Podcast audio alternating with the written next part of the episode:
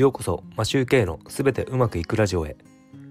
この番組は IT 企業会社員と自営業の二足のわらじを履く育児パパが気づきアイデア経験を発信し人生はすべてうまくいくというテーマでお送りしています。こんにちは。皆さんいかがお過ごしでしょうか？3月25日金曜日です。今日で小学校が終了式なので娘の1年生の年が終わります。ちょっと前に入学式があったばかりのような気がしています。こうやってあっという間に子供は大きくなっていくんですね。それでは今日もよろしくお願いします。はい始めていきましょう。前の放送でもお話ししたと思いますが僕は親から受けた教育の影響が強く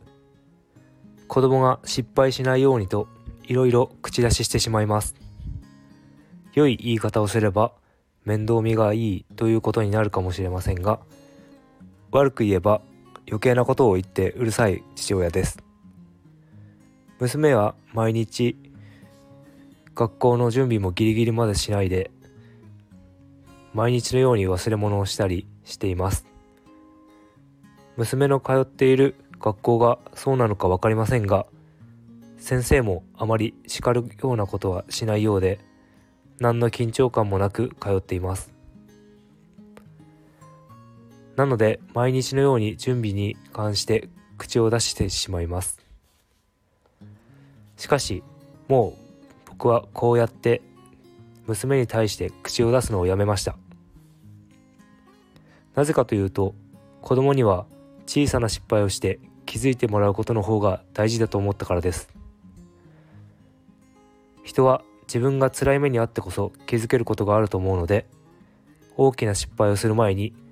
小さな失敗をすることで次につなげられるよう学んでほしいと思います。失敗して学ぶことはとても大きなことだと思うのでいろいろ体験して大きくなってもらいたいと思います。僕たち大人も失敗を恐れず進んでいきましょう。それでは今日も全てうまくいく一日を。